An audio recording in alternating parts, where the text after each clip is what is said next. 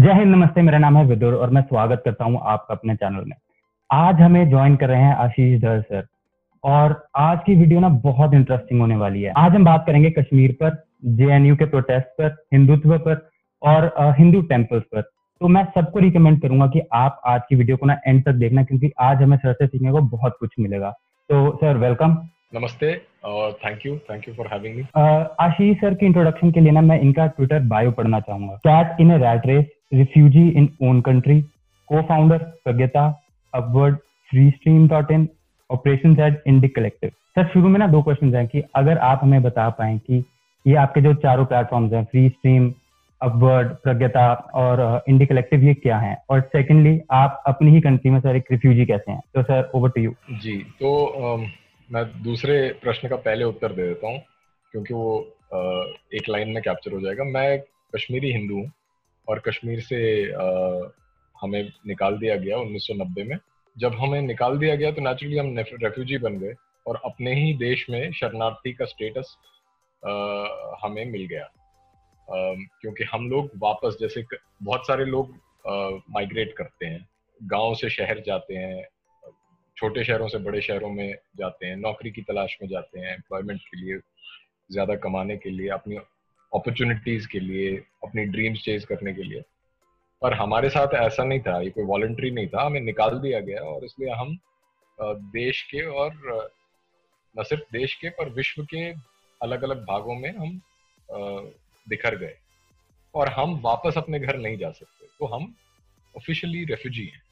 और क्योंकि मैं भारत में हूँ तो भारत मेरा देश है तो मैं अपने ही देश में रेफ्यूजी हूँ तो ये कहने का मतलब है। अब रहा सवाल जो अलग अलग आपने इनिशिएटिव्स का नाम दिया, ये एक स्पेक्ट्रम है एक तरह से, क्योंकि जब मैं इसमें इन्वॉल्व हुआ सिविलाइजेशनल इश्यूज़ में जब मैं इन्वॉल्व हुआ तो हमने शुरू प्राज्ञता से किया।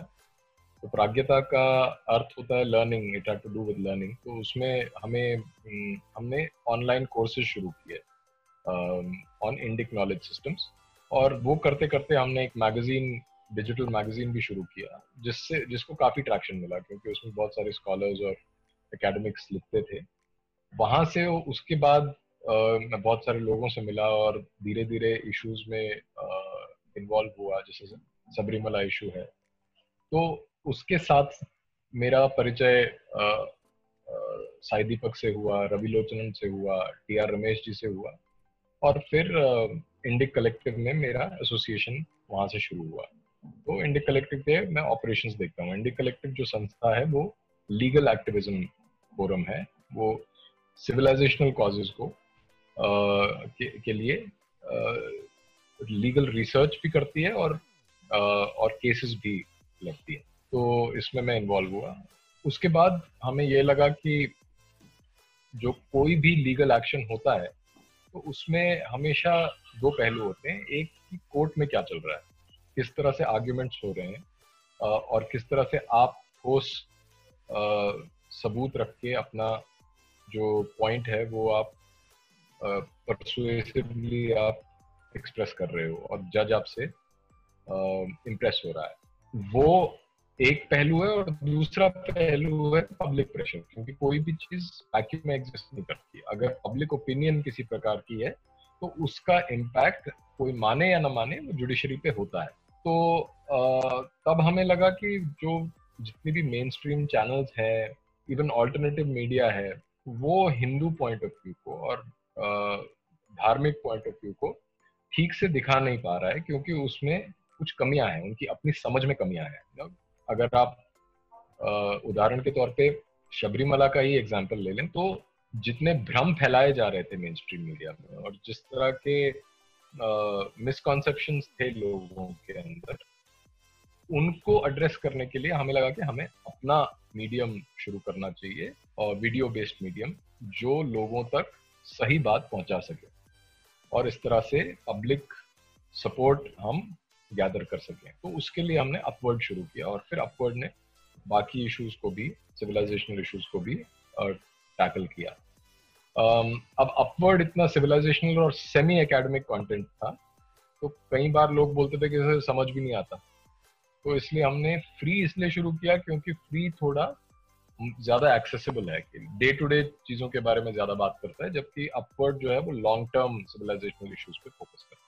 First of all thank you very much कि आपने ये इनिशिएटिव स्टार्ट करे और इसकी बहुत ज़रूरत थी। और मैं सारे व्यूअर्स को भी ये कहना चाहूँगा कि अगर आपने आपने सर को सर के चैनल को पहले कभी नहीं देखा तो मैं इनका जितने भी चैनल हैं, इनके डिस्क्रिप्शन बॉक्स में लिंक डाल दूँगा।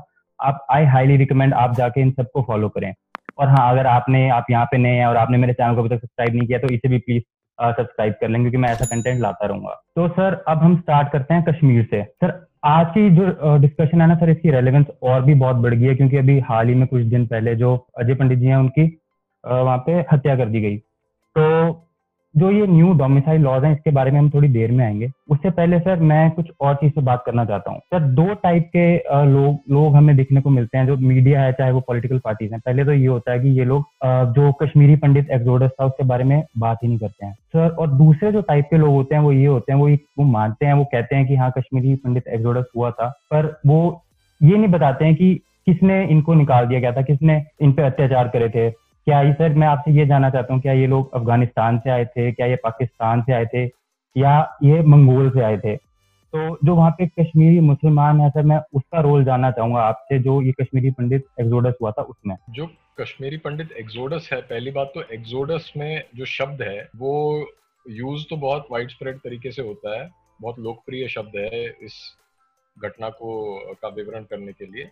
पर एक्सोडस है नहीं वो. एक्सोडस तो वॉलंटरी होता है कि चलिए बहुत सारे लोग जैसे मास माइग्रेशन जैसे जानवरों की होती है ना अफ्रीका में हम देखते हैं नेशनल जोग्राफिक पे कि कहीं पानी बंद हो गया तो पानी मतलब बारिश नहीं हो रही तो पानी की तलाश में बहुत सारे जानवर सीजनल माइग्रेशन होती हैं और एक तरह का एक्सोडस होता है.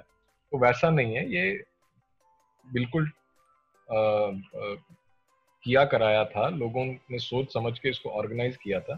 तो सर आ, हाँ जी. इस तरह से तो सर, फिर हम इसको पलायन भी नहीं कह सकते हैं। ये कश्मीरी पंडित पलायन भी नहीं था। पलायन भी नहीं है करेक्ट पलायन का भी वही अर्थ होता है। पर चलिए, ठीक है मतलब हम इसको, इसके बाल की खाल ना उतारते हुए हम इसको आज के लिए पलायन या एक्सोडस का नाम दे देते हैं और उसको डिस्क्राइब करते हैं वैसे। तो अब जो ये एक्सोडस हुआ, इसमें जो रोल कश्मीरी मुस्लिम का था, वो उसमें कोई दो राय नहीं है कि उसका बहुत ठोस रोल था। इनफैक्ट प्राइमरी रोल था।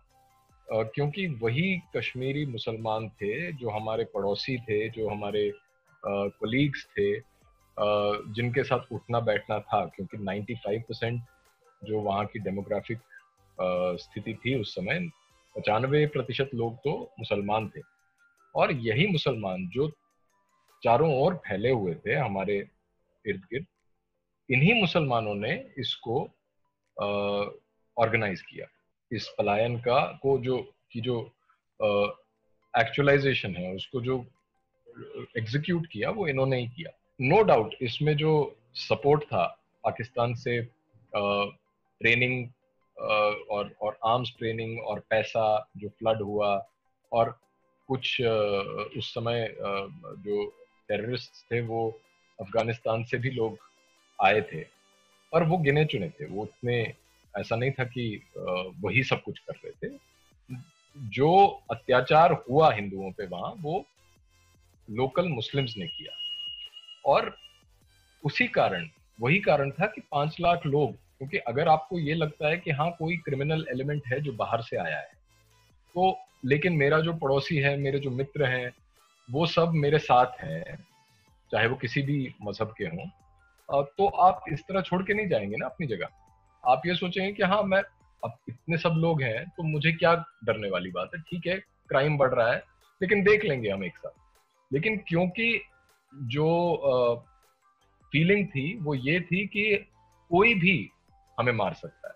यानी कि जिसके साथ हम पचासों साल जिसके साथ हम दीवार शेयर कर रहे हैं मकान की वो भी हमारे खिलाफ आ, हो सकता है और वो भी हमें कभी भी गोली मार सकता है, क्योंकि आर्म्स भी वहाँ बड़ी आम बात हो गई थी, लोग कैरी करते थे ए के फोर्टी सेवन तो ये सब होकर, ये सब जब हुआ तो तभी पाँच लाख लोग वहाँ से रातों रात भाग गए। इसलिए मैं तो बहुत साफ़ शब्दों में ये कहना चाहता हूँ कि इसमें कोई पाकिस्तान वाकिस्तान वो सब ठीक है, पर प्राइमरी रिस्पॉन्सिबिलिटी इसमें लोकल कश्मीरी मुसलमान की जहाँ तक मुझे लगता है, सर, आप भी उस टाइम 1990 में वहीं पर थे। और आपका जो आस पड़ोस था आपके जो नेबर्स थे सर आपका क्या आपका पर्सनल एक्सपीरियंस क्या रहा उस दौरान की हाँ ये सब हो रहा है और हमें यहाँ से भागना चाहिए? मतलब मैं आपका एक्सपीरियंस जानना चाहूँगा। मेरा एक्सपीरियंस तो, जो सभी कश्मीरी पंडित पंडित का एक्सपीरियंस था उससे कुछ ज़्यादा उसमें कोई ज़्यादा अंतर नहीं है। सबने किसी न किसी तरह से पर्सनल ट्रेजिडी के थ्रू गुजरे। तो मेरी जो नानी है, उनका उनकी बॉम्ब ब्लास्ट में मृत्यु हुई। और जो हमारे वहाँ पे जो हमारा, हमारी फैमिली का होटल था, उसमें बॉम्ब रखा गया। सौभाग्य था, भगवान का आशीर्वाद था कि वो डिफ्यूज मतलब वो फटा नहीं और उसे डिफ्यूज कर दिया गया। पर ऐसा जो जो जो हिंसा थी, जो सड़कों पे जो हो रहा था, जिस प्रकार का एक जिहाद चल पड़ा था कश्मीर में। वो सबने देखा और हमने भी देखा। इसमें सबसे ध्यान देने वाली बात यह है कि जैसा मैंने कहा कि कश्मीरी मुसलमान का इन्वॉल्वमेंट इसमें डाउटलेस था, ठीक है? सब जगह ये चल रहा था। लेकिन कुछ वर्ष पहले जब जब जो जो ये आतंकवाद है, ये जब बढ़ ही रहा था, जब शुरू ही हुआ था छियासी के करीब, उस समय हमारे घर पे रेनोवेशन का काम चल रहा था। तो जो हमारे यहाँ मिस्त्री थे, वो हमें तो जब काम सही नहीं होता था तो जैसे मेरी जो आंटी थी, उन्होंने उसको बोला कि भाई तुम्हारे यहाँ, तुमने जो ये मार्बल लगाया है, उसमें तो पानी जमा हो रहा है यहाँ पे। तो उसने कहा कि, अरे माता जी आप किस लिए इतना चिंता कर रही हैं? क्योंकि ये तो हमें ही यूज़ करना है। आपके लिए तो आपको क्या फ़र्क पड़ता है इसमें गल, गलत लगाया है? हम ठीक कर लेंगे जब हमें करना होगा। तो मेरी आंटी ने सोचा कि ये कुछ पागल सा हो गया है इसे कि कहने का क्या मतलब है? तो इस उदाहरण से मैं ये व्यक्त करना चाहता हूँ कि जो जो ये प्लानिंग थी वो सबको पता थी। इवन एक छोटे से मिस्त्री को भी पता था कि कुछ वर्षों में हिंदू यहाँ से भगा दिए जाएँगे। और ये सिर्फ़ मेरा अनुभव नहीं है ये बहुत लोगों के साथ हुआ। मेरी मेरी जो माँ है, वो डॉक्टर हैं तो वो गवर्नमेंट हॉस्पिटल में वहाँ काम करती थी। तो वहाँ पे भी ऑपरेशन करते हुए जो लैब असिस्टेंट है, जो वो भी यही कह, उन्होंने भी यही बोला। उनको एक बार उन्होंने कहा कि, अरे, तुमने तो गलत इंस्ट्रूमेंट पकड़ा दिया है। बोलो, ज़्यादा मत बोलिए। बाद में तो आपको थोड़ी देखना है, हमें ही देखना है। मतलब ऐसा चल रहा था। तो लेकिन हमें कुछ नहीं पता था। जैसा कि हिंदुओं के साथ होता है तो वो हम तो अपनी दुनिया में मग्न थे। हमें ये सब नहीं पता था, लेकिन अचानक इतना बढ़ गया और इतना मुश्किल हो गया वहाँ रहना कि रातों रात सब कुछ छोड़ के आना पड़ा। जो आज की प्रेजेंट डे वहाँ पे जो मेजोरिटी पॉपुलेशन है, आपके हिसाब से जो उनकी लॉयलिटीज है वो किसके साथ हैं? क्योंकि सर हम अक्सर देखते हैं जब आर्मी जाती है, कोई भी एनकाउंटर करने टेररिस्ट का तो ये लोग उनका सर जो लोकल्स होते हैं वहाँ पे, ये लोग उनका साथ देते हैं, जो टेररिस्ट होते हैं। तो ये आर्मी पे भी हमला करते हैं, पथराव करते हैं। और हमने ये भी देखा है कि सर जो ये टेररिस्ट के जो लास्ट साइट्स होते हैं इससे लाखों लोग आते हैं। और सर जो अजय पंडित जी के केस में ऐसा कुछ नहीं हुआ। देखिए ऐसा है कि जो मासेस होते हैं कि किसी भी आ, समाज में वो भेड़ चाल में चलते हैं। उनका ऐसा कोई कन्विक्शन नहीं होता इतना स्ट्रांग कि वो बदल ना सके। तो पहले मैं ये बात क्लियर करना चाहूँगा। जो मासेस हैं, वो जो भी, उनका जो भी बिलीफ है, वो जो भी जिस भी चीज़ में, जिस भी पॉलिटिकल आइडियोलॉजी में विश्वास करते हैं, वो कोई फाइनल नहीं है। वो समय के साथ बदल सकता है। पर पिछले तीस साल में, और मैं तो कहूँगा कि जब से भारत स्वतंत्र हुआ, उन्नीस सौ सैंतालीस से, कश्मीर में अलगाववाद की राजनीति मेन स्ट्रीम रही है, हमेशा से। और वो इसलिए क्योंकि being the only Muslim majority state in India वहाँ की जनता को कभी ऐसा लगा नहीं या उन्हें उन्हें ये कभी पसंद नहीं आया कि उनका जो रूलर हो, जो प्रधानमंत्री हो, वो कोई काफिर हो। ये बहुत डीप रूटेड बिलीफ है कि नहीं, हम हम हम पे कैसे राज कर सकते हैं? हम यहाँ मेजोरिटी में हमें तो नहीं चाहिए ये। इसलिए उनका पाकिस्तान से प्रेम स्वाभाविक है, उनके दृष्टिकोण से। तो आज भी जब ऑपरेशन होते हैं, जब आर्मी अटैक करती है और जिस तरह का सपोर्ट उन्हें, जो आतंकवादी है, उन्हें मिलता है, वो इसी कारण से क्योंकि जो रिलीजियस आइडेंटिटी है उनकी और जो जो उनके मज़हब ने उन्हें सिखाया है वो उसको बहुत मतलब बहुत शिद्दत से उसका उसका पालन करते हैं, उस चीज़ का। और वो ये है कि जो मुस्लिम आइडेंटिटी है, वो एक इंटरनेशनल आइडेंटिटी है। वो अरब के देश जो हैं और टर्की है, ईरान है, उनके साथ वो एक तरह का भाईचारा अपना मानते हैं। और वो सेम भाईचारा वो हिंदुओं के साथ नहीं मानते, क्योंकि वो बिल्कुल अलग विचारधारा है है ना? तो यही कारण है कि आज भी उनका जो भारत के प्रति एक आक्रोश है, वो वो कम नहीं हुआ, वो दिन ब दिन बढ़ता ही जा रहा है। लेकिन एक बात समझने वाली ये है कि जो इस प्रकार की आइडियोलॉजीज होती हैं, जो ये एक्सट्रीमिस्ट आइडियोलॉजीज हैं, ये इनहेरेंटली अनस्टेबल होती हैं, क्योंकि वायलेंस कितनी देर तक सस्टेन हो सकती है? इनका जो समाज है ये सिर्फ़ और सिर्फ़ पावर की भाषा जानता है। और पावर का मतलब नहीं है कि आर्मी पावर का मतलब है पॉलिटिकल पावर यदि भारत सरकार एक हार्ड स्टैंड ले और एक सिविलाइजेशनल आइडेंटिटी अपनी आ, कश्मीर के ऊपर इम्पोज करे कि तुम हमारे तुम भारत का हिस्सा हो और हम एक हिंदू सिविलाइजेशनल स्टेट है। उसका मतलब ये नहीं कि आप मुसलमानों को निकाल दें, पर जो हमारी आइडेंटिटी है, हम उसको ओपनली फ्लाउट करें फ्लॉट करें। तो अगर वैसा होता है तो वो भी वापस रिस्पॉन्ड करेंगे और वो आपके लिए फेवरेबली रिस्पॉन्ड करेंगे, क्योंकि वो पावर की भाषा जानते हैं। तो सर इसके साथ मेरा एक और क्वेश्चन है कि जैसे आपने कहा ये, आपने जैसे उम्मा की बात करी बेसिकली कि मुसलमान जो मुस्लिम्स हैं, इनका मुसलमानों का सर एक उम्मा है।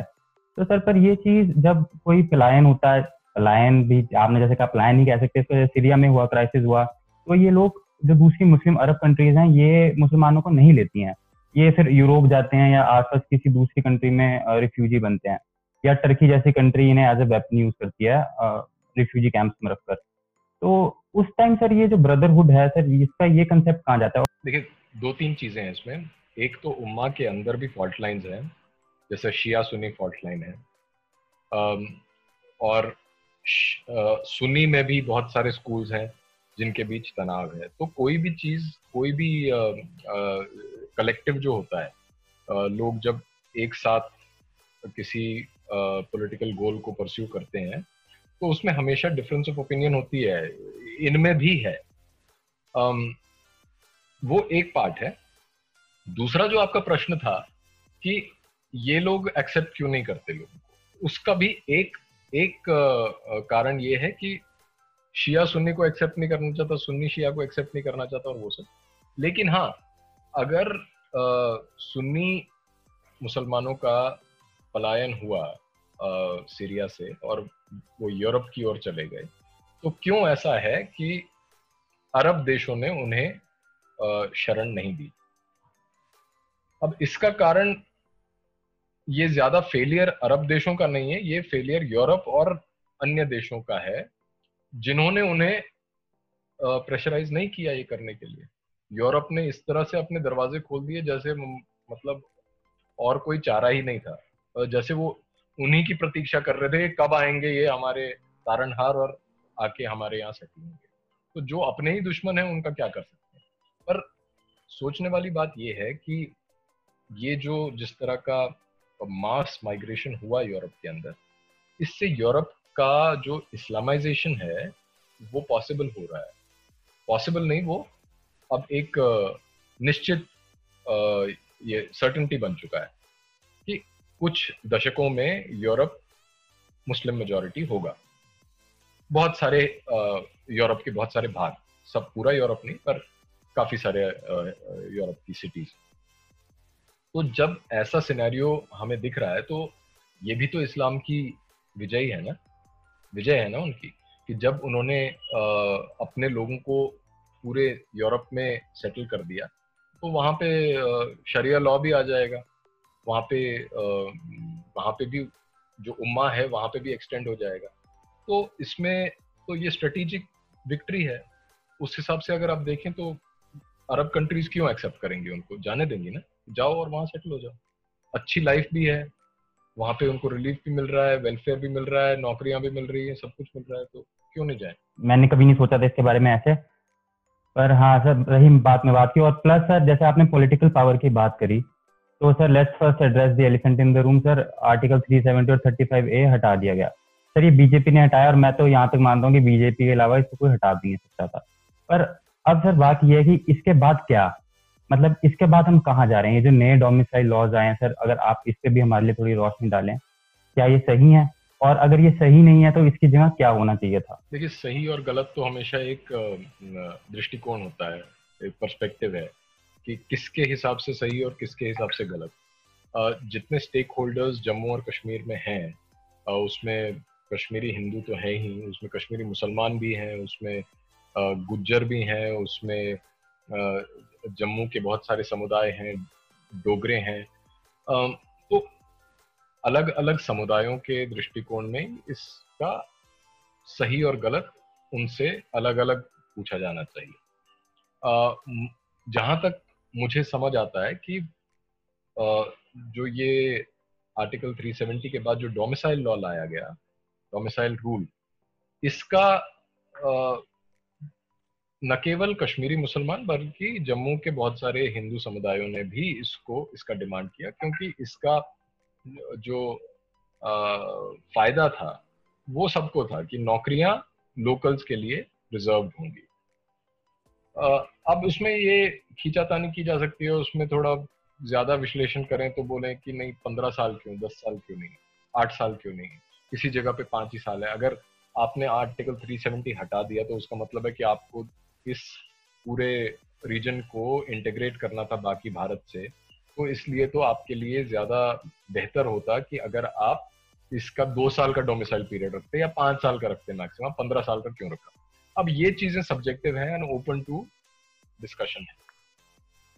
पर मेरा जो इशू है उस आ, इस सबसे वो ये है कि एक छोटी सी नोटिफिकेशन को कि जब एक पीस ऑफ़ पेपर है कि उसमें बोला कि स्टेट गवर्नमेंट में स्टेट गवर्नमेंट में जो है, पंद्रह साल जब तक आप उस स्टेट में नहीं रहे, तब तक आप एलिजिबल नहीं हो अप्लाई करने के लिए। ये है उसका अर्थ। और उसमें आपने फिर एडिशनल क्लॉजेस बाद में डाले, जब शोर मचने लगा कि भाई, कश्मीरी हिंदुओं का क्या, वो तो वहाँ नहीं रहते थे। उन्हें तो निकाल दिया गया तो मतलब आप उनसे अब स्टेट की नौकरियाँ भी छोड़ दो छीन लोगे।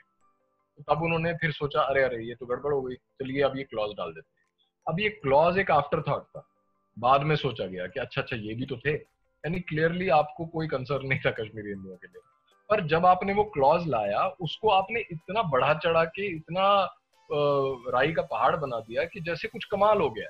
कि मतलब जो मेरे जो पूर्वज थे, पाँच हज़ार साल हम वहाँ रहे, हमारी जगह है, अब आप हमें एक पेपर के बेसिस पे ये बोलोगे कि हाँ हाँ तुम भी अप्लाई कर सकते हो। और इसको आप, इसका आप जश्न मना रहे हो तो ये मुझे बहुत अटपटा लगा। तो जो भी डोमिसाइल रूल की जो पॉलिटिकल कंपल्शन थे, मैं तो मानता हूँ कि हाँ एक तरह से वो एक स्टेप बैकवर्ड था 370 करने के बाद।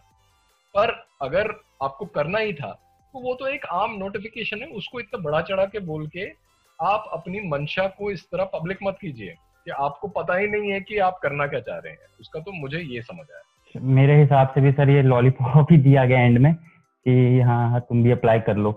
पर खैर मैं आपसे एक और चीज़ जानना चाहता हूँ। सर ये बहुत कहा जाता है कि ये कश्मीर मुद्दा है कश्मीर मुद्दा है।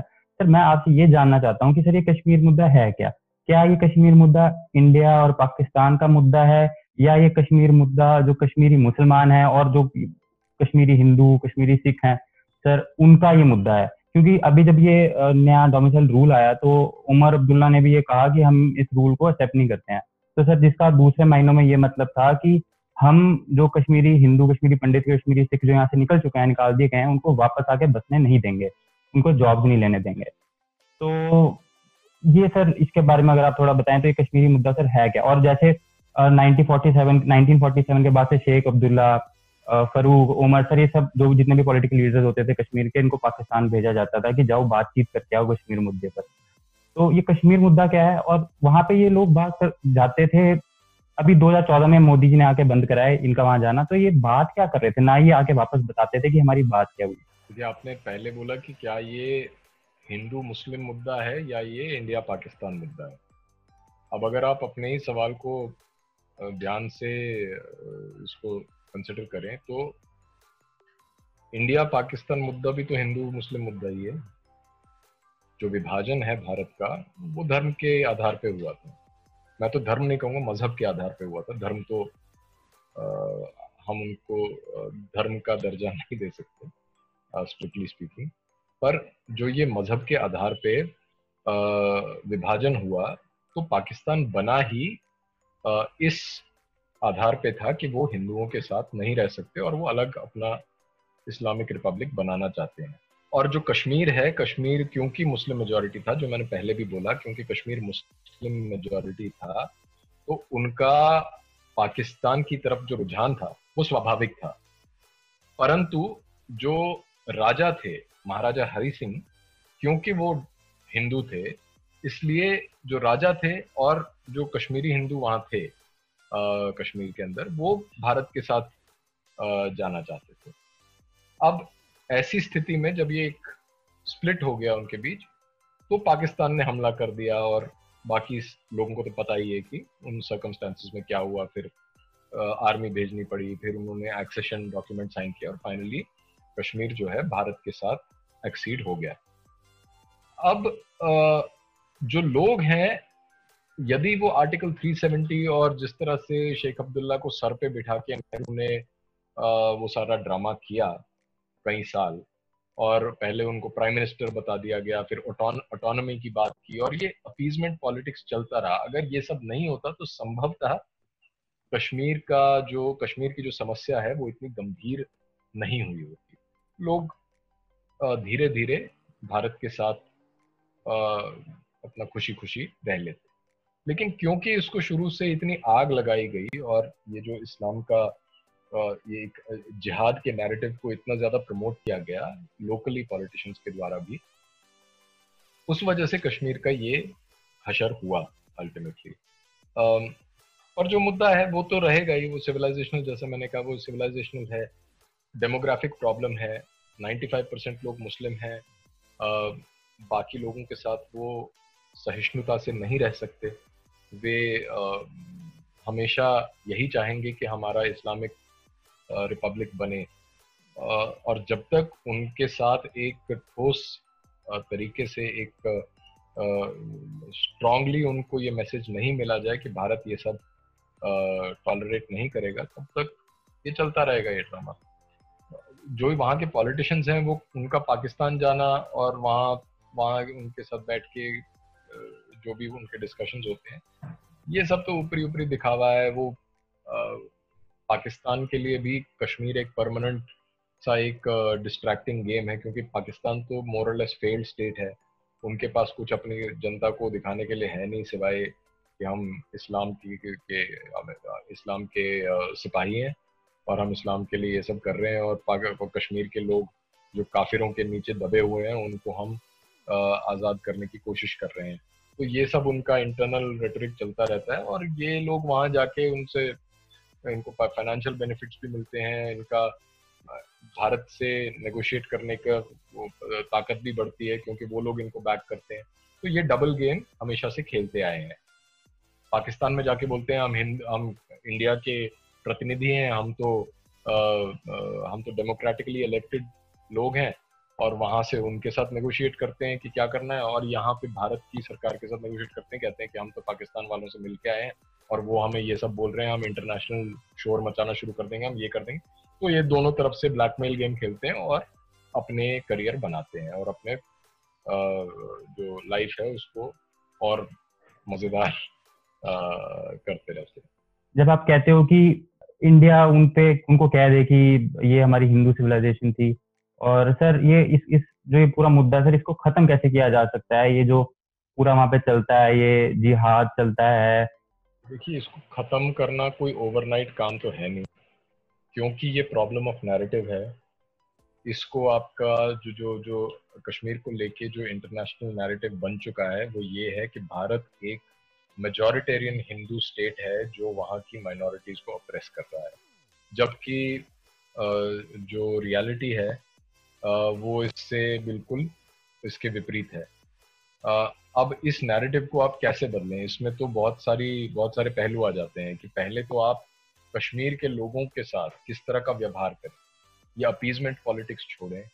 उनको जो है अभी आपने यूनियन टेरिटरी बना दी जैसे कि आर्टिकल 370 की आपने बात की। आर्टिकल 370 हटा दिया वो यूनियन टेरिटरी बन गई। Direct control of the union ministry union home ministry का उधर अब uh, ये चलता है जुरिस्डिक्शन अब अगर आपने ऐसा कर दिया अब आप स्टेट लेजिस्लेचर वापस लाने की बात क्यों कर रहे हो? ये कंफ्यूज सिग्नल्स देके और ये छोटी छोटी ये आ, मतलब ना सास बहु टाइप की गेम्स खेल के आप किसको बेवकूफ़ बना रहे हो? और इसका मतलब ही ये है कि इंडिया की जो इंडियन स्टेट की जो सॉवरेंटी है जो अपना एक आत्मबल है वो है ही नहीं। आप हमेशा इंटरनेशनल ओपिनियन को मैनेज करने की कोशिश करते हो कि अच्छा अमेरिका ने क्या बोला? मैं उसकी बात भी थोड़ी मान लेता हूँ। टर्की ने क्या बोला? उसकी बात थोड़ी मान लेता हूँ। चाइना की तरफ़ से प्रेशर आ रहा है, उसकी बात थोड़ी मान लेता हूँ। और उस हिसाब से मैं कश्मीर में जो मैनेज करना है, वो उस हिसाब से करूँगा। लेकिन जो एक्चुअल स्थिति है, वो कुछ और है। वो ये है कि वहाँ से पाँच लाख लोगों को, हिंदुओं को वहाँ से निकाल दिया गया। उनके बारे में आपने क्या सोचा है? आज तक आपने कोई स्टेटमेंट भी नहीं इशू किया। आज तक आपने ये भी नहीं बोला। आपने इंटरनेशनल फोरम्स में ये बोला ही नहीं है कि ये जिहाद का जिहाद वाली समस्या है। आप हमेशा ये बोलते हो कि हम और जॉब्स क्रिएट करेंगे, हम और सड़कें बनाएँगे, वहाँ के लोग मिस गवर्नेंस का शिकार हैं, भटके हुए युवक हैं।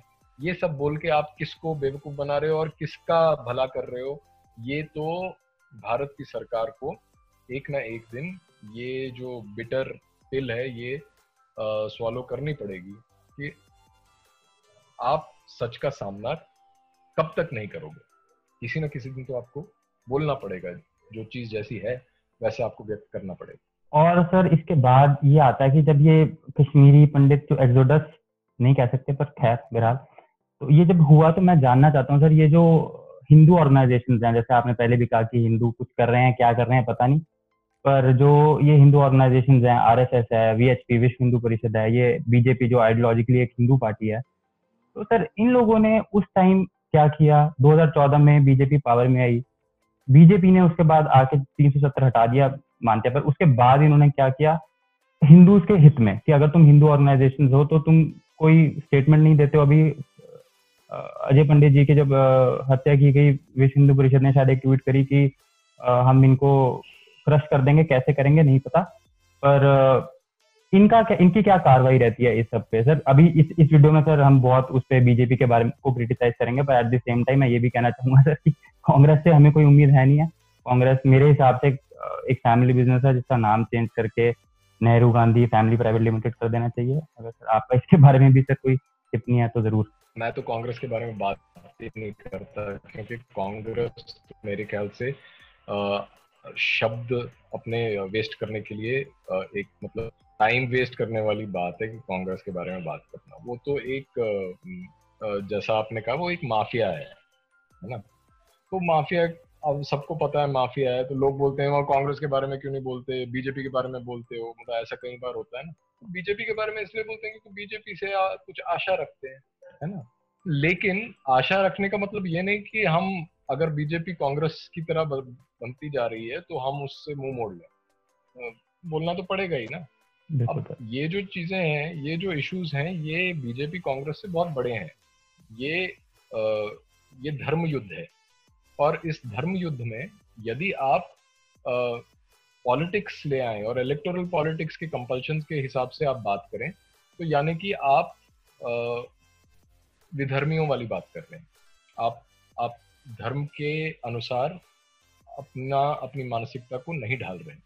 तो इसलिए मेरा मानना यह है कि जो जो आपका प्रश्न था कि बीजेपी ने उस समय या आरएसएस ने उस समय क्या किया, अब मैं इस चीज़ में नहीं जानना चाहूँगा कि आरएसएस और वीएचपी और ये, क्योंकि सब अपनी अपनी जगह पे जो अपना काम है उनका वो कर रहे हैं। पर इस बात में कोई दो राय नहीं है कि उस समय भारत में जितने भी हिंदू थे, उन्हें पता भी नहीं था कि क्या चल रहा है कश्मीर में।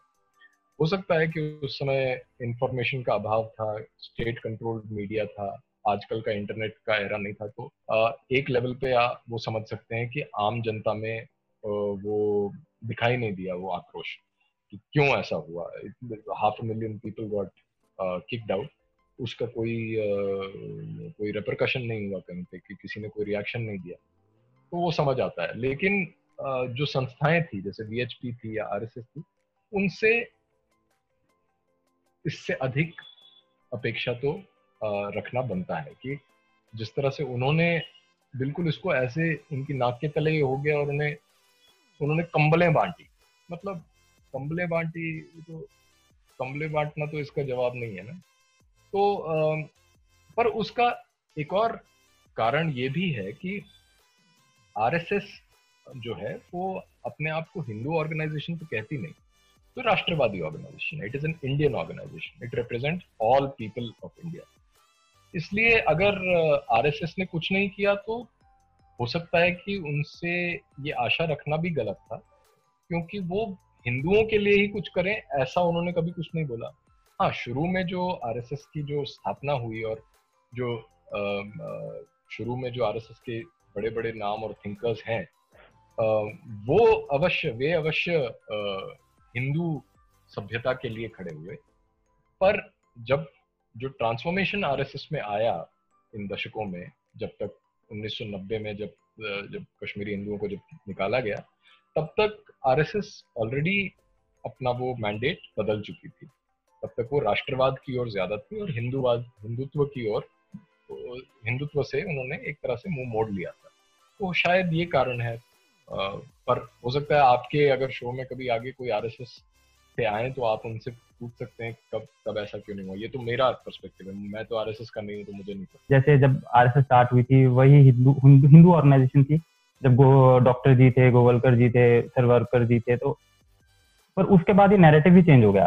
तो पर जो ये फासिज्म की बात आती है सर हम देखते हैं, इमरान खान ट्वीट करता है सऊदीन ओवैसी बोलता है राहुल गांधी बोलता है कि ये फासिज्म है तो सर ये मतलब यहाँ पे सांस बदल चुका है ये ये नहीं देख रहे हैं पर ये फिर भी खैर फासिज्म की बात करते हैं। नहीं इसके लिए ना आपको ये देखना पड़ेगा क्योंकि कर, मतलब लोग जो जब भारत में किसी चीज़ की चर्चा होती है तो हमेशा एक आ, हमारे आ, चारों ओर एक तरह की एक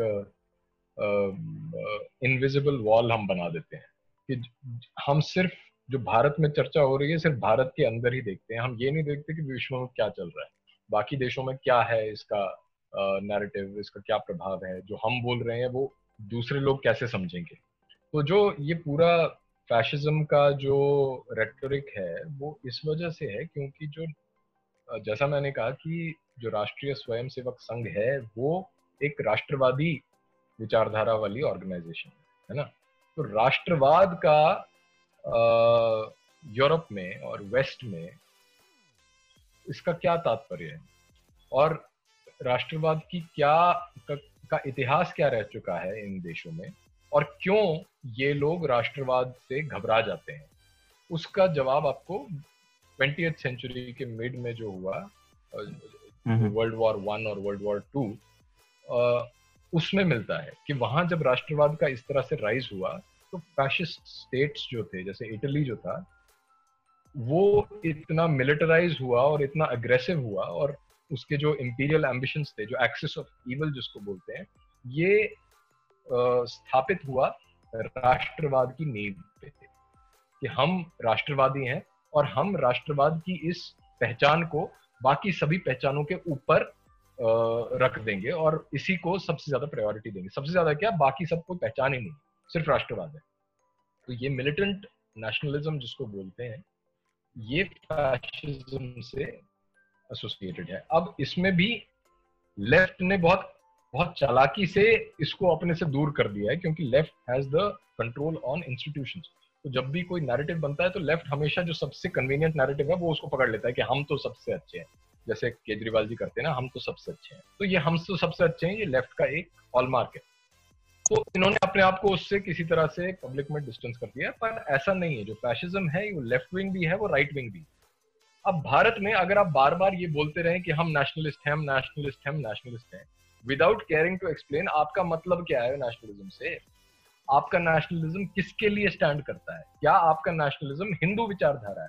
अगर हिंदू विचारधारा है तो हिंदुइज्म का क्या मतलब है? धर्म का क्या अर्थ और धर्म क्या बताना चाहता है? जैसे मैंने अभी एक रिसेंटली वीडियो किया था जिसमें मैंने जॉर्ज सोरोस की बात की। जॉर्ज सोरोस बोलता है कि मैं एक विश्व में एक ही ओपन सोसाइटी चाहता हूँ और जिसमें कोई भेदभाव नहीं हो और ये सब जो बॉर्डर्स हैं ये बिल्कुल इंसिडेंटल हो कि तो ये एक नेशन स्टेट जो है मुझे क्षमा कीजिएगा कि शायद मैं बहुत सारे कॉन्सेप्ट एक साथ और नहीं नहीं सर बहुत कुछ बहुत हाँ बहुत अच्छा सीखने को मिलता तो जो तो जो नेशन स्टेट है, वो ओवरऑल 21वीं सदी में उसका जो पावर है, उसका जो यूटिलिटी है, वो दुनिया में कम होती जा रही है, क्योंकि आप एक international global capitalist world order में रह रहे हैं, है ना?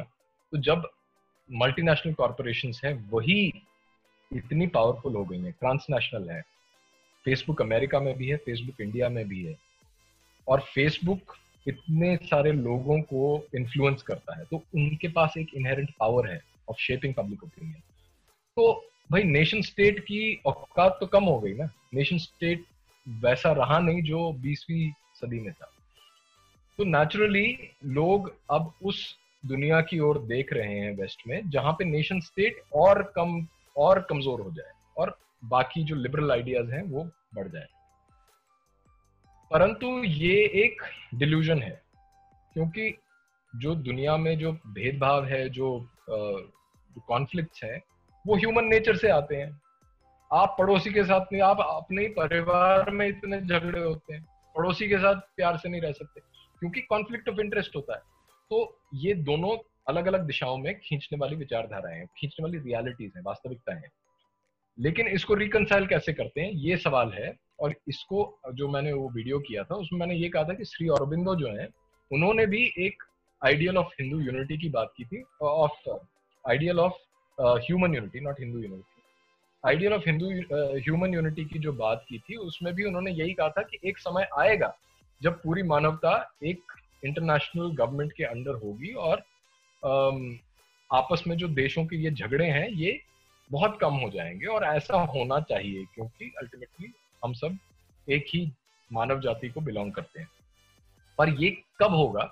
जब जो कॉन्शियसनेस है वो आ, मानव की ऊपर और ऊपर उठेगी और आप एक तरह से देवताओं की देवताओं वाली कॉन्शियसनेस के और आ, समीप होंगे। तो जब वैसा होगा वो पता नहीं कितने हज़ार साल लगेंगे मुझे नहीं पता श्री और बिंदु क्या मतलब था लेकिन उनका कॉन्सेप्ट ये था। तो मैंने कहा कि ये जो आइडियल ऑफ़ ये आइडियल ऑफ़ ह्यूमन यूनिटी है ये कॉमन है। पर इसको वहाँ तक पहुँचने का जो माध्यम है, वो श्री अरबिंदो की दृष्टि में ये है कि भारत को सनातन धर्म के अनुसार गवर्न करना चाहिए। ये एक तरह का एक सैंडबॉक्स है, एक तरह का एक प्रोटोटाइप है कि किस तरह आप जो सांस्कृतिक विविधता है किसी देश के अंदर, लोगों के अंदर, उसको आप बनाए रखते हैं और उसके साथ फिर भी आप एक पॉलिटिकल स्ट्रक्चर ऐसा देते हैं जो यूनाइटेड है, जिसको कांग्रेस यूनिटी एंड डाइवर्सिटी के उससे इतने साल से अपनी दुकान चला रहे हैं। तो ये यूनिटी एंड डाइवर्सिटी जो है, ये सिर्फ़ एक, ये सिर्फ़ सनातन धर्म के होने से भारत का ही एक ऐसा कल्चर है, जहाँ इतनी विविधता है, हिंदुओं के बीच ही इतनी डिफरेंस है। तो धार्मिक डाइवर्सिटी जिसको बोले, यदि ये डाइवर्सिटी आप पूरे विश्व में ला सकते हैं तो अपने आप से जो नेशन स्टेट्स हैं, उनकी जो तिरनी है और जिस तरह, जिस प्रकार से वो एक दूसरे से लड़ते हैं और इंपीरियलिस्ट भाव है, वो खुद ही अपने आप समाप्त हो जाएगा। तो ये सॉरी इतना डाइग्रेस करने के लिए बट जो फैशिज्म है फैशिज्म का अर्थ है कि नेशनलिज्म पे बेस्ड इंपीरियल ऑर्डर है कि हम अपनी नेशनल आइडेंटिटी के बेस पे बाकी लोगों को अपने पैरों के तले कुचल देंगे। और ये नेशनलिज्म वेस्ट का नेशनलिज्म है। भारत का नेशनलिज्म सनातन धर्म पे आधारित है। लेकिन हमारे जो हमारी जो सरकार है हमारे जो प्रतिनिधि हैं वो कभी ये बोल नहीं पाते। वो कभी ये नहीं कहते कि हमारा राष्ट्रवाद क्या है? हमारा राष्ट्रवाद सनातन धर्म पे बेस्ड है और हम आ, सनातन धर्म को ही प्रमोट करेंगे। अगर वो ये बोल दें तो बात भी क्लियर हो जाएगी वरना आप नेशनलिज्म करते रहिए आपके ऊपर फैशिज्म के आरोप लगते रहेंगे। सर सबसे पहले तो मैं ये कहूँगा जो भी व्यूअर्स हैं इस वीडियो पे अगर आपने सर की बात को और थोड़ा अच्छे से समझना है, अब वर्ड के चैनल पे एक गेम थ्योरी के नाम से एक वीडियो है। उसको ज़रूर देखें। सर, मैं भी इसके बारे में बहुत बात करना चाहता था पर टाइम की कमी की वजह से अब नहीं कर पाऊँगा। एक, मैं उसके बारे में भी बात करना चाहता था, जो finite games versus infinite games हैं। पर खैर, वो सर कभी और के लिए इतना इस बार हमारे पास टाइम नहीं है। ये जो सर एक नई पाकिस्तान ने वहाँ पे टेरर ऑर्गेनाइजेशन कश्मीर में लॉन्च करी है टीआरएफ के नाम से। उसमें उन्होंने ये कहा है कि जो ये नए डोमिसाइल रूल है ना, वैसे तो हम किसी को जान पूछ के किसी सिविलियन को हार्म नहीं करते हैं। पर हम जो आरएसएस और बीजेपी के जो ये बहकावा है न्यू डोमिसाइल रूल हम इसमें नहीं फंसने वाले हैं। और अगर कोई भी इंडियन कश्मीर में आता है बसने के लिए, हम उसको आरएसएस का एजेंट मानेंगे और उस पर उसी तहत कार्रवाई करेंगे। तो जिसके, जिससे ये अजय पंडित जी की हत्या कर दी गई। इस पे भी सर सेम चीज़ है, ना ही बीजेपी ने कुछ करा, ना आरएसएस की तरफ़ से कोई स्टेटमेंट आई, वो राष्ट्रवाद कर रहे हैं। पर सर वो राष्ट्रवाद भी कैसे कर रहे हैं? अगर वो इसके इस पे कुछ नहीं कर रहे हैं तो मतलब वो सर, वो सिर्फ़ स्टेटमेंट नहीं दे रहे हैं, वो जिहादी जो कह रहे हैं, वो वो कर भी रहे हैं। सर, इस साइड से सर स्टेटमेंट भी नहीं आ रही है। एंड में सर आप ये, आपने जो मतलब शुरू में आपने ये कहा कि हमें कश्मीर को अगर पूरी तरह नॉर्मलाइज करना है तो वहाँ पे जो पॉलिटिकल पावर्स हैं, उनको जाके स्ट्रिक्टली इम्पोज करना पड़ेगा कि ये हिंदू सिविलाइजेशन का हिस्सा है। तो सर, अगर इधर से इधर से बॉडीज आ रही हैं और इधर से स्टेटमेंट भी नहीं आ रही है तो सर ये कैसे होगा मतलब?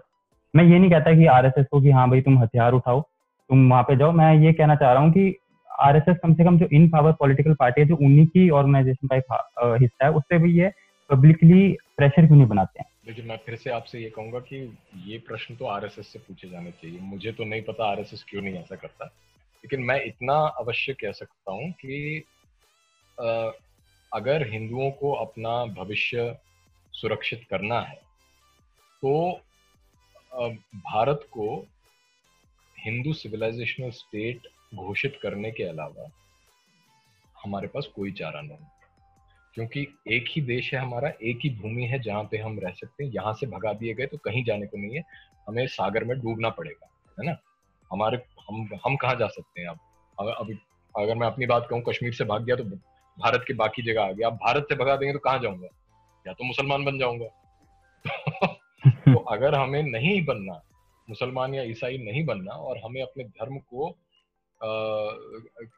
जिस तरह हमारे पूर्वजों ने धर्म को पकड़ के रखा और हिंदू बने रहे, अगर हम भी वो करना चाहते हैं तो आज के युग में भारत को हिंदू सिविलाइजेशन स्टेट डिक्लेयर करने के अलावा कोई चारा नहीं। वो कल नहीं होगा। उसके लिए आपको बहुत लंबी गेम खेलनी पड़ेगी जिसको मैंने इनफाइनाइट गेम का ज़िक्र किया था। ये इनफाइनाइट गेम होगी। एक लंबे टाइम पीरियड की गेम चलेगी और आप आपका होराइजन बहुत आगे होगा। हो सकता है कि अगले आ, अगली शताब्दी में आ, ये सच्चाई ये ये वास्तव में हो सके। पर तब तक आपको धीरे धीरे जो ये फाइनाइट गेम्स हैं बहुत सारी वो खेलनी पड़ेंगी ताकि आप हिंदू सिविलाइजेशन स्टेट की विजन को पूरा कर सकें। उसमें जो अभी की सरकार है और जो संघ है, मुझे ऐसा नहीं लगता। हो सकता है मैं गलत हूँ, लेकिन मुझे नहीं लगता कि इनके होराइजन में ये कहीं पे भी है। और यदि ये नहीं है तो हिंदुओं के लिए बहुत बड़ी प्रॉब्लम और इसलिए क्योंकि हिंदुओं की ये काफ़ी लोग ऐसा मानते हैं कि ये हिंदू पार्टी है तो हिंदुओं का ये कर्तव्य बनता है कि वो अपने लीडर से बोले कि भाई, इस दिशा में कुछ कदम उठाओ और कुछ करो इस बारे में। क्या रोड मैप है? और वो उसका डिमांड करना सोसाइटी का काम है, समाज का। कि सर ये पहली चीज़ तो सर ये जो हुआ बना रखा है इन्होंने लेफ़्ट पार्टीज़ ने तो ये सर ये हिंदुत्व सर है क्या? और सर जैसे आपने कहा कि ये जो हिंदू होमलैंड स्टेट जिसको हम कह सकते हैं कि हिंदुओं का ये जो घर है हिंदुस्तान तो सर जब हम हिंदू राष्ट्र की बात करते हैं, सर जो अभी की हमारी present day social economic political जो स्टेट है, उससे ये हिंदू राष्ट्र अलग कैसे होगा? मतलब डिफरेंसेस क्या हैं? जो अभी हमारा स्टेट है, जो जिसको हम डेमोक्रेसी है तो इसमें और एक हिंदू राष्ट्र में क्या फ़र्क है और हिंदुत्व क्या है? देखिए, हिंदुत्व का भी उतने ही डेफिनेशन है जितने राष्ट्रवाद के डेफिनेशन है। इसमें कोई कंसेंसस नहीं है, पर जो मेरी अंडरस्टैंडिंग है लिमिटेड अंडरस्टैंडिंग है आरएसएस डॉक्ट्रिन की, वो ये है कि जो हिंदुत्व है वो एक मोनोलिथिक हिंदुइज्म है। और उसमें यदि आप देखें जो संघ का शुरू में जो शबरीमला इशू में जिस प्रकार का उनका ये था स्टांस वो ये था कि हाँ जो महिलाएँ हैं वो उसमें जानी चाहिए, श्राइन के अंदर उनको अलाउड होना चाहिए जाना। जबकि ये पूरी तरह से जो परंपरा है धार्मिक परंपरा है, उसके विरुद्ध था। अब उन्होंने ऐसा क्यों बोला शुरू में? बाद में तो वो मान गए और ये उनके क्रेडिट को जाता है कि एक ऑर्गेनाइजेशन इतनी बड़ी ऑर्गेनाइजेशन जब उन्हें पता चला कि लोग, लोगों का क्या इसके बारे में क्या मान्यताएँ हैं इस स्थल के स्थल के, स्थल को लेके तो तब उन्होंने अपना स्टांस चेंज कर दिया। लेकिन जो शुरू में स्टांस था, वो हमें ये बताता है कि ये इक्वालिटी फेमिनिज्म और ये वाले जो ट्रोप्स हैं वेस्टर्न ट्रोप्स इनको पूरी तरह से इंटरनलाइज कर चुके हैं। यानी कि ये भी हिंदुइज्म को यानी ये भी धर्म को उसी उसी प्रकार से देखते हैं जिस तरह एक अंग्रेज़ देखता है। हम्म। तो इसलिए वो हिंदुत्व प्रॉब्लमैटिक है। पर इसका ये अर्थ नहीं कि हम हिंदुत्व को और कोई परिभाषा नहीं दे सकते। बिल्कुल दे सकते हैं और देनी भी चाहिए क्योंकि हिंदुत्व जो है हिंदुत्व हिंदू धर्म को आज के युग में सुरक्षित करने का एक मैकेनिज्म है। किस तरह से हम हिंदू धर्म को जो शत्रु या एडवर्सरीज हैं, अगर शत्रु ना बोलें तो कम से कम जो प्रतिद्वंदी हैं, उनके साथ हम हिंदू धर्म को कैसे सुरक्षित रखें इस नए युग में? तो ये हिंदुत्व का बेसिक पर्पज है। अब अगर आप रणभूमि को समझें, उसी हिसाब का, उसी हिसाब से आप एक स्ट्रैटेजी बना सकते हैं और उसी हिसाब से आप हिंदुत्व को परिभाषित कर सकते हैं। दूसरा प्रश्न क्या था आपका? ये हिंदू राष्ट्र और अभी का करंट स्टेट अलग कैसे है? अच्छा इसमें ये ये जो है ये भी मैं फिर से कहूँगा ये भी एक इनफाइनाइट गेम है। जिसमें आप हिंदू वैल्यूज़ को जो जैसे कि पुरुषार्थ है तो पुरुषार्थ जो है अर्थ मोक्ष धर्म और काम। इस ऑर्डर में नहीं। अर्थ है काम है धर्म है और मोक्ष है। ये चार पुरुषार्थ है।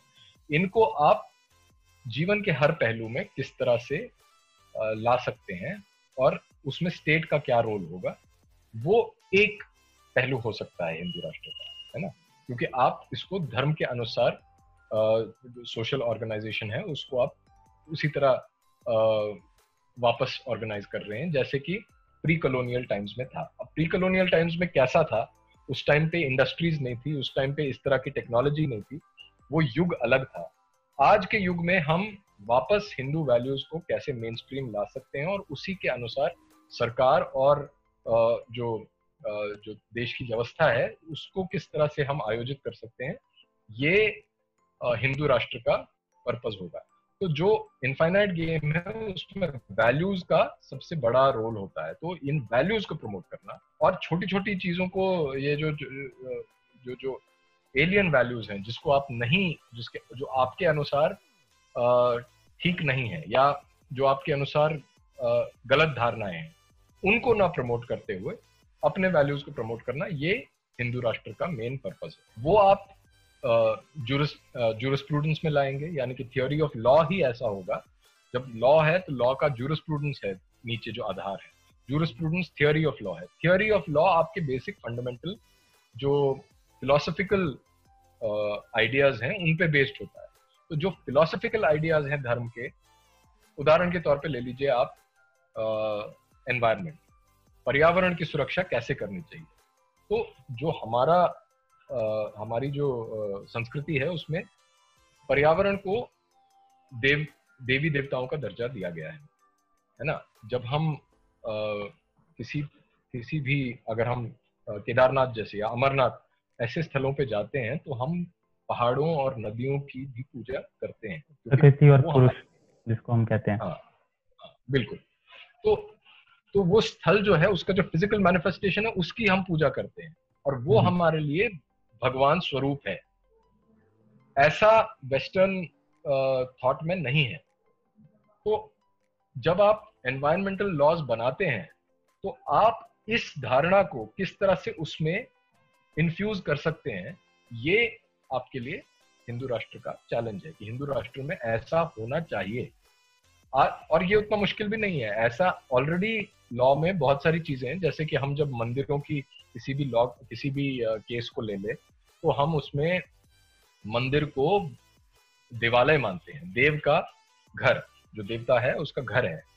और देवता का ही वहाँ पे राज चलता है, देवता की ही जो इच्छा है उसी के अनुसार वहाँ सारे कार्य किए जाएँगे, ऐसा माना जाता है।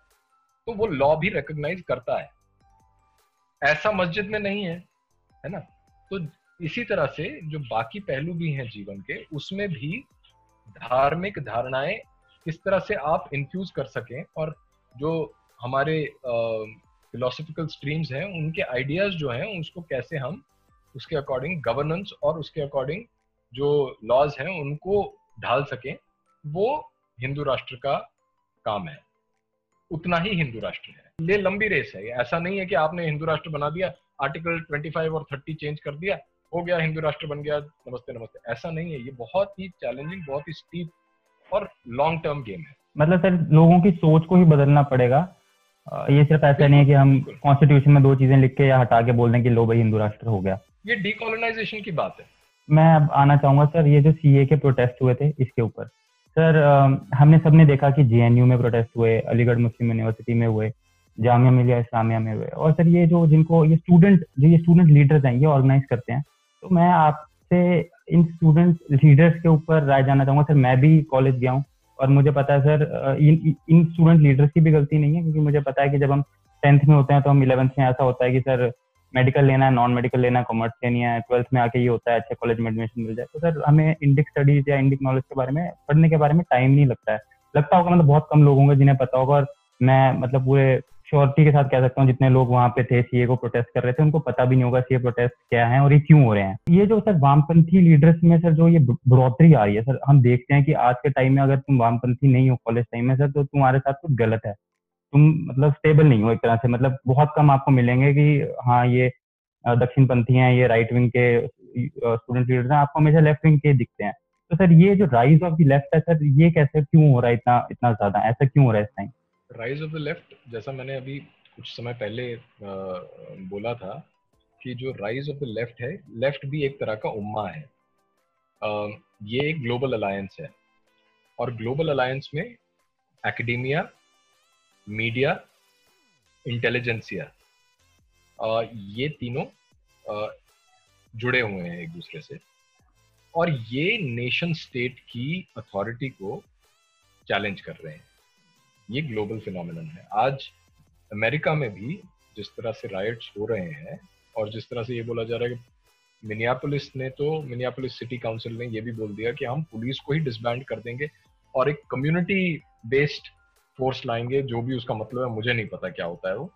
पर इतना इत, इतने हद तक बेसिक प्रिंसिपल से कॉम्प्रोमाइज करना इसका अर्थ ही ये है कि कितना पावर है ग्लोबल लेफ़्ट में नैरेटिव सेट करने का। नैरेटिव सेट करने का मतलब है कि आपके पास पॉलिटिक्स क्या होता है? Politics is in in a democracy politics is about numbers है ना?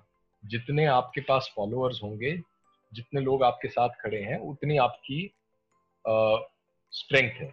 उतने आप ताकतवर हैं। तो इंटरनेशनली लेफ़्ट के पास जो ये नंबर्स हैं, वो बहुत ज़्यादा हैं और वो इन्होंने कल्टिवेट किए हैं। वो इन्होंने पिछली पूरी शताब्दी में डेवलप किया है इंस्टीट्यूशंस बनाए हैं और गंगोत्री इनकी जो आइडियाज़ की है, ये एकेडेमिया में होती है, उसके बाद ये जो आइडियाज़ हैं, ये ट्रिकल डाउन होके चैनलाइज होते हैं। एक तरह से एक फ्लो बनता है, जैसे एक नदी बहती है और वो पूरी तरह इनके प्रोफेसर जो हैं, वो अपने स्टूडेंट्स को पास ऑन करते हैं। स्टूडेंट्स आगे जाके अलग अलग मीडिया ऑर्गेनाइजेशन में काम करते हैं। पब्लिक इंटेलेक्चुअल्स होते हैं, वो इसको रिप्रेजेंट करते हैं। और इस तरह से ये पूरी धारा बन जाती है जो पब्लिक ओपिनियन को इन्फ्लुएंस करती है। तो ये, और दूसरी तरफ़ है नेशन स्टेट नेशन स्टेट का रोल जो है वो सीमित रह गया है लॉ एंड ऑर्डर देने की एक देश में आपने रिलेटिव पीस शांति का वातावरण बना के रखा हुआ है, जिसमें मल्टीनेशनल कॉरपोरेशंस आके अपना धंधा कर सकती है। तो मल्टीनेशनल कॉरपोरेशंस प्रॉफिट बनाएँगी, आपके लोगों को जॉब्स देंगी, उनको रोज़गार मिलेगा, वो भी खुश, उनका काम हो जाएगा, अपना पेट पालेंगे, परिवार उनका फलता फूलता रहेगा, गाड़ियाँ खरीदेंगे, बड़े घर लेंगे, जो भी एस्पिरेशन होती हैं, वो सब चलता रहेगा। और आपका काम है नेशन स्टेट का केवल लॉ एंड ऑर्डर प्रोवाइड करना और इंटरनेशनल ट्रीटी साइन करना कि हाँ भाई, हमें अब इस तरह से ट्रेड डेफिसिट ऐसा मेंटेन होना चाहिए, हमें इन रिसोर्सेज का एक्सेस दे दो, हमें न्यूक्लियर पावर प्लांट प्लांट्स लगाने हैं तो हमें यूरेनियम चाहिए, ऐसा सब नेगोशिएट करना, ये गवर्नमेंट का काम रह गया है। तो जब नेशन स्टेट ऑलरेडी सॉवरन नहीं है और आ, और लोगों के ऊपर उसका जो होल्ड है वो इतना कमज़ोर हो चुका है तो स्वाभाविक है कि जो ये ऑल्टरनेटिव पावर सेंटर्स हैं वो इसको और नीचे दबाने की कोशिश करेंगे। एक पावर स्ट्रगल चल रहा है और उसी में लेफ़्ट का जो रोल है वो एकेडेमिया में क्योंकि इतना ज़्यादा डोमिनेंट है तो इसलिए वो हमेशा सरकार को चैलेंज करते रहते हैं। अब भारतीयों के साथ ये है कि भारतीय लोग जो हैं, वो इन सब चीज़ों से, और जिसको आपने दक्षिण पंथी कहा, दक्षिण दक्षिण पंथी के दक्षिण पंथी दक्षिण पंथी जो है राइट विंगर्स मैं तो मानता हूँ कि भारत में राइट विंग है ही नहीं। राइट विंग क्या होता है, वो तो एक टोटली अलग चीज़ है। उसका तो जन्म ही यूरोपियन सेटिंग्स में हुआ तो राइट विंग कहना ही गलत है। लेकिन जो भी नाम के लिए जिसको आप राइट विंग कहते हैं, यानी कि जो राष्ट्रवादी लोग हैं राष्ट्रवादी लोग हमेशा हिंदू होने और भारतीय होने को कॉन्फ्लेट करते हैं एंड फॉर गुड रीजन कि अगर आप हिंदू जैसा मैंने कहा उसका कारण ये है कि आपके पास और कहीं जाने को नहीं है। आप हिंदू हैं और अगर आपको भारत से निकाल दिया गया तो आप कहाँ जाएँगे? समुद्र में डूब मरेंगे। लेकिन आप अगर अपने आप को भारतीय कहते हैं और हिंदू आइडेंटिटी अपनी नीचे रख देते हैं तो उसका कोई अर्थ ही नहीं रहता। क्योंकि आज के विश्व में नेशन का कोई मतलब नहीं है सिवाय हमारे। क्योंकि हमें तो भारत को पकड़ के रखना है अपनी जान जान से ज़्यादा करीब रखना है क्योंकि हमारे पास और कुछ नहीं है। इसलिए हमारे लिए राष्ट्रवाद ज़रूरी हो जाता है पर बाकियों के लिए नहीं है। तो अब आप उनको कैसे समझाएँगे? दूसरी तरफ़ से आपको मेजोरिटेरियन बोलते हैं कि आप तो यहाँ पे माइनॉरिटीज को तंग कर रहे हैं। आप देख रहे हैं किस तरह हम्म, हम्म। की खूबसूरती से ये नैरेटिव बनाया गया है और आपको पूरी तरह से डिसम्पावर कर दिया गया है। आप कुछ बोल ही नहीं सकते। जैसे ही आपने बोला कि भारत मेरा देश है तुम तो राष्ट्रवादी हो। आपने जैसे ही बोला कि नहीं भाई, मैं तो हिंदू हूँ। अरे, तुम तो हिंदू हो, तुम तो मेजोरिटेरियन हो। आप कुछ बोल ही नहीं सकते। तो इस दुविधा में, इस दुविधा क्या है? मैं कहूँगा, इस असमंजस में आपको डाल दिया गया है और आप पैरालाइज हो चुके हो एज ए सोसाइटी सर, बिल्कुल सही कहा। सर, ये तो आपने वैसे ही कहा कि हमने किसी को बोला कि जैसे कोई किसी से बात रही है कि हम राष्ट्रवादी हैं तो तुम फासिस्ट हो, हिंदू हो तो तुम मेजोरिटी हो माइनॉरिटी यहाँ पे दबाए जा रहे हैं। सर, इसके अलावा भी सर, जैसे आपने कहा कि चाहे वो अकेडमिया है, जो जहाँ पे पढ़ाई हो रही है, वो पढ़ाया जा रहा है, ये सब के जो नैरेटिव चलता है, उसके हिसाब से। प्लस सर, ये जो बड़ी ऑर्गेनाइजेशन है, जैसे आपने शुरू में फेसबुक का नाम लिया ट्विटर का नाम लिया, सर विकीपीडिया भी मैं तो ये कहूँगा सर, जो इंडियन हिस्ट्री और इंडियन पॉलिटिकल हिस्ट्री बेसिकली है, वो ज़्यादा टाइम नहीं रह गया जब हम ये कहेंगे कि सर कि विकीपीडिया पे पढ़ा है will be equal to WhatsApp पे पढ़ा है। सर मतलब इतना ही उस पर गलत लिखा हुआ है। तो सर, ये जो नैरेटिव चलता है उस पर तो हम कुछ बोल नहीं सकते। प्लस अगर हम कुछ बोलते हैं तो उसे दबा दिया जाता है। फेसबुक ट्विटर आपके पोस्ट हटा देगा। और सर, आपने भी देखा होगा, ऐसा बहुत होता है कि अगर कोई राइट विंग या जैसे आपने कहा राइट विंग नहीं होता, जो राष्ट्रवाद की बात करेगा, उसे दबा दिया जाएगा। तो सर, अब क्या तरीका है कि हम, सर, जो ये वामपंथी लोग हैं लेफ्टिस्ट हैं, और जो राष्ट्रवादी हैं, इनको, इनकी जो, इनको सेम एक प्लेटफॉर्म दे जहाँ पे एक को ऊपर या दूसरे को नीचा नहीं दिखाया जाए, सब एक सेम लेवल पे हो। क्योंकि सर, ये जो वामपंथियों की राइज है सर, ये तो मेरे हिसाब से तभी रुकेगी तो वो एक कहानी है ना कि मतलब अगर आपकी, अगर आपके पास किसी किसी ने कोई लकीर बनाई है तो उस लकीर को छोटा करने का तरीका क्या है? एक बड़ी लकीर उसके साथ लगा दी जाए ना। तो इसका और कोई चारा नहीं है सिवाय इसके कि आप भी इंस्टीट्यूशंस बनाए इंस्टीट्यूशन बिल्डिंग जो इन फोर्सेस को काउंटर कर सके। आपका भी अपना एकेडमिया में कंट्रोल हो, आपका भी अपने मीडिया आउटलेट्स हो, आपकी भी अपनी इंटेलिजेंसिया हो, जो आर्टिकुलेट हो, जो आपकी बात स्पष्ट शब्दों में रख सके। और उसमें भी काफ़ी हद तक जो उत्तरदायित्व है, वो सरकार का है।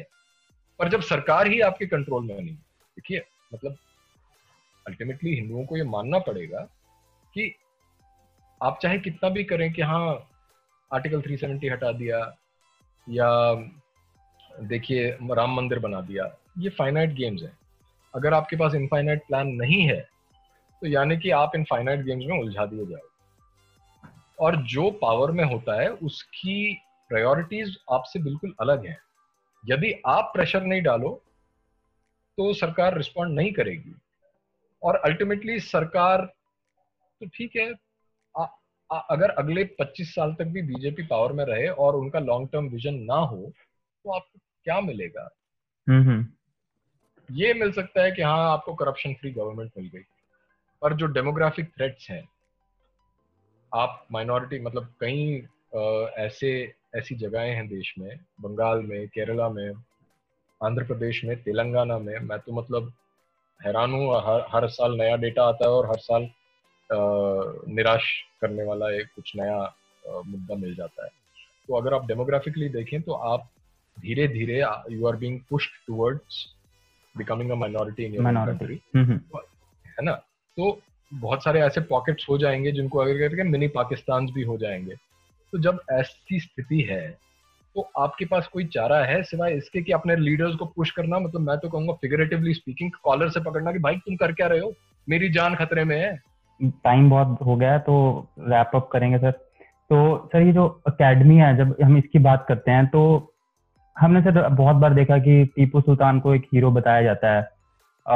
रिपब्लिक डे की जो झांकियाँ होती हैं, उसमें भी टीपू सुल्तान की बसेज होती हैं, वो निकाली जाती हैं। सर, बच्चों का नाम तैमूर रखा जाता है। सर, मैंने कभी नहीं सोचा था, मैं ये सुनने को सुनने को मिलेगा कि तैमूर बहुत क्यूट है।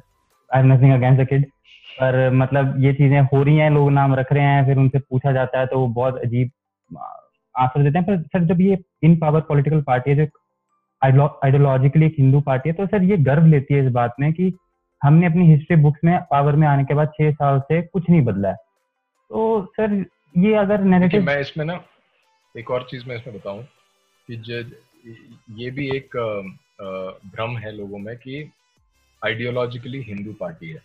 तो आइडियोलॉजीज की बात है ना आइडियोलॉजी जब आप शब्द ही प्रयोग प्रयोग करते हैं आइडियोलॉजी का। तो आइडियोलॉजी का मतलब ही है, जैसे फैशिज्म एक आइडियोलॉजी है कम्युनिज्म। एक आइडियोलॉजी है है ना? उसी तरह से सोशलिज्म एक आइडियोलॉजी है। कैपिटलिज्म एक इकोनॉमिक आइडियोलॉजी है। परंतु धर्म कोई आइडियोलॉजी नहीं है। तो यदि आप एक धार्मिक राष्ट्र की निर्मा, का निर्माण करना चाहते हैं तो आप आइडियोलॉजिकली उसको नहीं बिल्ड कर रहे आप बहुत ही कॉम्प्लेक्स थॉट को उसमें इन्फ्यूज कर रहे हैं, जैसे मैं बार बार कहूँगा। तो ये एक आइडियोलॉजी नहीं है। आइडियोलॉजी ये होती है कि एक set of basic set of बहुत ही simple basic set of principle कि हम तो इक्वालिटी के लिए स्टैंड करते हैं। भाई इक्वालिटी क्या होता है? उसका कोई संदर्भ भी होता है। अगर आप परिवार में हैं तो आप इक्वालिटी बोलें तो आपकी मम्मी आपको थप्पड़ मार देंगी, है ना? तो ये अथॉरिटी की अपनी जगह है इक्वालिटी की अपनी जगह है और वो कॉन्टेक्स्ट के अकॉर्डिंग वेरी करती है। तो आइडियोलॉजी का मेरा आपकी, इसमें आपके व्यूअर से भी ये होगा आग्रह होगा कि आइडियोलॉजी को इतनी, जिस तरह, जिस कैजुअली जिस तरह से हिंदू यूज़ करते हैं, उस तरह से करना नहीं चाहिए। आइडियोलॉजी जब आप बाहर वाले लोगों के साथ बात करते हैं और ये नैरेटिव सेटिंग की बात है कि जब आप आइडियोलॉजी की बात करते हैं तो आप आधी गेम हार जाते हैं क्योंकि वो कहते हैं ये तो आइडियोलॉग है। ये तो मतलब कॉम्प्लेक्स लाइफ को एक सिंपल सोल्यूशन दे रहा है इसे तो पता ही नहीं कुछ। हालाँकि खुद ये आइडियोलॉजी में बिलीव करेंगे। समझ रहे हैं आप?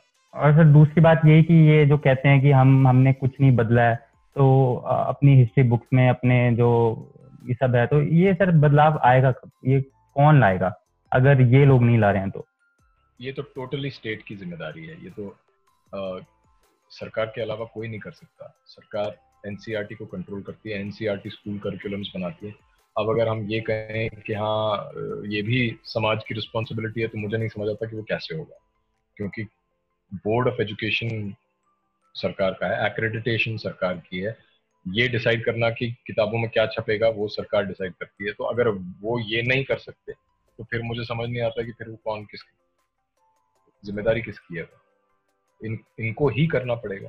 तो उसमें कोई और चारा नहीं है। उसमें भी पब्लिक प्रेशर बिल्ड होना चाहिए। अब ये हो सकता है कि जैसे private individuals private organization private in the sense कि हाँ भाई एनजीओ है या कोई संस्था है, जैसे कोई एजुकेशनल इसमें डोमेन में कोई काम कर रहा है तो वो ऑल्टरनेटिव कंटेंट प्रोड्यूस करे।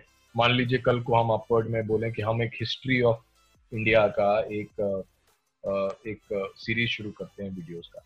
तो वो हम as a as independent agencies कर सकते हैं पर उसका रीच हमेशा लिमिटेड होगा और वो ऑफिशियल वर्जन कभी नहीं होगा।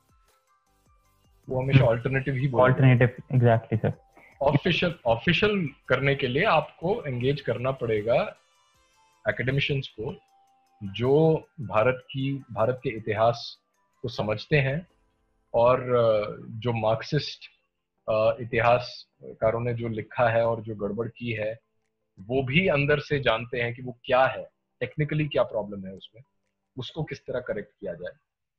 मतलब बोलने को तो मैं और आप भी रोमिला थापर के बारे में बहुत कुछ बोल सकते हैं, लेकिन अल्टीमेटली रोमिला रोमिला थापर ने पीएचडी किया हुआ है हिस्ट्री में, और वो हमसे कहीं ज़्यादा जानती हैं। और हमारी हमारी औकात नहीं है एक एकेडमिशियन को उस तरह चैलेंज करने की। हम हम सिर्फ़ एक दूसरे को ही बता सकते हैं, लेकिन अगर आपको उसको एक क्रेडिबिलिटी उसको क्रेडिबिलिटी देनी है तो आपको भी अपनी तरफ़ से प्रॉपर एकेडमिक तरीके से उसको चेंज करना पड़ेगा। उसके लिए मोटिवेशन लगती है, उसके लिए विजन होना चाहिए, जो मैं बार बार कहता हूँ सिविलाइजेशनल विजन क्या है भारत सरकार का? अभी आज आज की भारत सरकार का सिविलाइजेशनल विजन क्या है? वो कोई बता नहीं सकता। वैसे तो मेरे पास सर बहुत मतलब इतने क्वेश्चन है ना मैं आधे भी नहीं कर पाया हूँ आज की आपने मतलब जो कुछ बताया। मेरे ख्याल से मैंने ज़्यादा लंबे मैंने ज़्यादा लंबे उत्तर दे दिए। पर सर नहीं बहुत बहुत कुछ सीखने को मिला। बहुत कुछ है मैं आधी भी नहीं कर पाया। कवर सर आई होप कि हम कभी आगे चल के इसको कवर कर पाए। आप हमें फिर टाइम दें आप हमारे चैनल पे फिर आए और हमारे व्यूअर्स को भी सब बताएँ दोबारा। पर सर मैं एंड में ये चीज़ पूछना चाहूँगा कि जैसे बार बार ये कहा जा रहा है कि ये लॉन्ग मतलब जैसे इनफाइनाइट गेम है तो सर ये इनफाइनाइट गेम स्टार्ट कैसे होगी? मतलब हम तो स्टार्ट भी नहीं कर रहे हैं। या तो हो ना कि हमारी तरफ़ से पहल हो चुकी है ये हिंदू राष्ट्र बनेगा ये होमलैंड बनेगा तो ये कैसे स्टार्ट होगा? मतलब इसमें गेम प्लान होना क्या चाहिए? मतलब नहीं इतना इतना इतना नेगेटिव व्यू भी मैं एंडोर्स नहीं करूँगा क्योंकि आ, जैसा भी है आ, मतलब वो, वो जो कहा जाता है ना धर्मो रक्षति रक्षिता। यदि आप धर्म के साथ खड़े होते हैं तो धर्म ही आपकी रक्षा करेगा। तो एक क्रिटिकल मास की ज़रूरत है। बस कुछ लोग, एक एक एक सेक्शन ऑफ़ सोसाइटी जो बदलाव ला सके और जो एक्चुअली सिविलाइजेशनल विजन को अलाइन करे और भारत की जो हिस्ट्री है, उसको उस दिशा में पुश कर सके। उसके लिए आपको सिर्फ़ एक bunch of committed individuals that is all you need और वो बंच ऑफ़ कोर्स मतलब ऐसा नहीं है कि बंच के चार लोग कमरे में हो गए। एक एक क्रिटिकल मास जैसा मैंने कहा एक क्रिटिकल मास की आवश्यकता है। और आज के युग में जब इंफॉर्मेशन इंफॉर्मेशन रेवोल्यूशन है और इतना आज हम बात भी इसलिए कर रहे हैं क्योंकि हमें आ, वो इंफॉर्मेशन मिली चाहे हमने सीताराम गोयल जी की पुस्तकें पढ़ी चाहे हमने भगवत गीता का अध्ययन किया या जो भी हमारे सोर्सेज हैं जहाँ से हम प्रेरित हुए। और मैं और आप आज इसलिए बात कर रहे हैं क्योंकि हम उस इस युग में हैं जहाँ हमें एक्सेस टू इंफॉर्मेशन मिल चुका है। ये बहुत ही फार रीचिंग और बहुत ही गहरा प्रभाव पड़ा है हिंदू समाज पे जिसका जिसका मैनिफेस्टेशन जो अपने आप को अब व्यक्त कर रहा है। आने वाले वर्षों में मुझे लगता है कि बहुत कुछ बदलाव हमें देखने को मिलेगा। और बड़ी बड़ी चीज़ें होंगी। हमारी तरफ़ से काफ़ी सारे जो इनिशिएटिव्स हैं, वो वो उभरेंगे और वो दिखाई देंगे। उनका प्रभाव हमें दिखाई देगा। और इस तरह ऐसा भी नहीं है कि हम मतलब पैसिवली देखते रहेंगे कि हमारा जो आखिरी जो बचा कुचा भारत है, वो भी कोई आके ले गया। ऐसा नहीं होगा। पर पर दूसरी तरफ़ से जो चैलेंजेस हैं, वो भी बहुत बड़े हैं। इसलिए इसको डटे रहना पड़ेगा और हमें पूरी मतलब पूरी स्ट्रेंथ के साथ, अपनी पूरी कमिटमेंट के साथ इस बैटल को खेलते रहना पड़ेगा। और जितने लोग हैं, इस इंफॉर्मेशन को फैलाते रहना चाहिए। अपने आसपास के लोगों को इन्फ्लुएंस करना। यही है मतलब एक इंडिविजुअल जो अपने लेवल पे कर सकता है वो करते रहना चाहिए। तो मुझे लगता है कि आ, उतना भी मुश्किल नहीं है आ, और उतना भी बुरा नहीं होगा हमारा भविष्य। हमारे देवी देवता हमें बचा लेंगे। पर इतना है कि हमें अपनी तरफ़ से कुछ ना कुछ पहल करनी पड़े ऐसे नहीं कि हाथ पे हाथ धरे रख के बैठे हम्म। रहे होने वाला आज के लिए मुझे लगता है हमने बहुत कुछ कवर कर लिया, आपका भी बहुत टाइम ले लिया। आई होप सर आप फिर आएँगे हमारे चैनल पे। बिल्कुल, और मुझे आई आई होप कि मेरे ये लंबे मोनोलॉग व्यर्थ नहीं जाएँगे। और हो सकता है कि मैं बहुत कंफ्यूजिंग चीज़ें बोल बोल दी होंगी और लोग समझ नहीं पाए होंगे डेंस होगा। पर अगर कुछ भी इसमें से आपके व्यूअर्स के लिए यूजफुल है और वो अपनी लाइफ में उसको उसका प्रयोग कर सकते हैं उसका तो मुझे बहुत अच्छा लगेगा कि हमारा ये जो समय है ये प्रोडक्टिव रहा और आपसे बात करके मुझे बहुत अच्छा लगा सेम है सर चलो सर uh, हम मिलेंगे आने वाले कुछ टाइम में and I will see everyone on the next Sunday until then sir there, there is something that i do at the end of every video that is double front double bicep flex plus jai shri ram so can you do it with me jai shri ram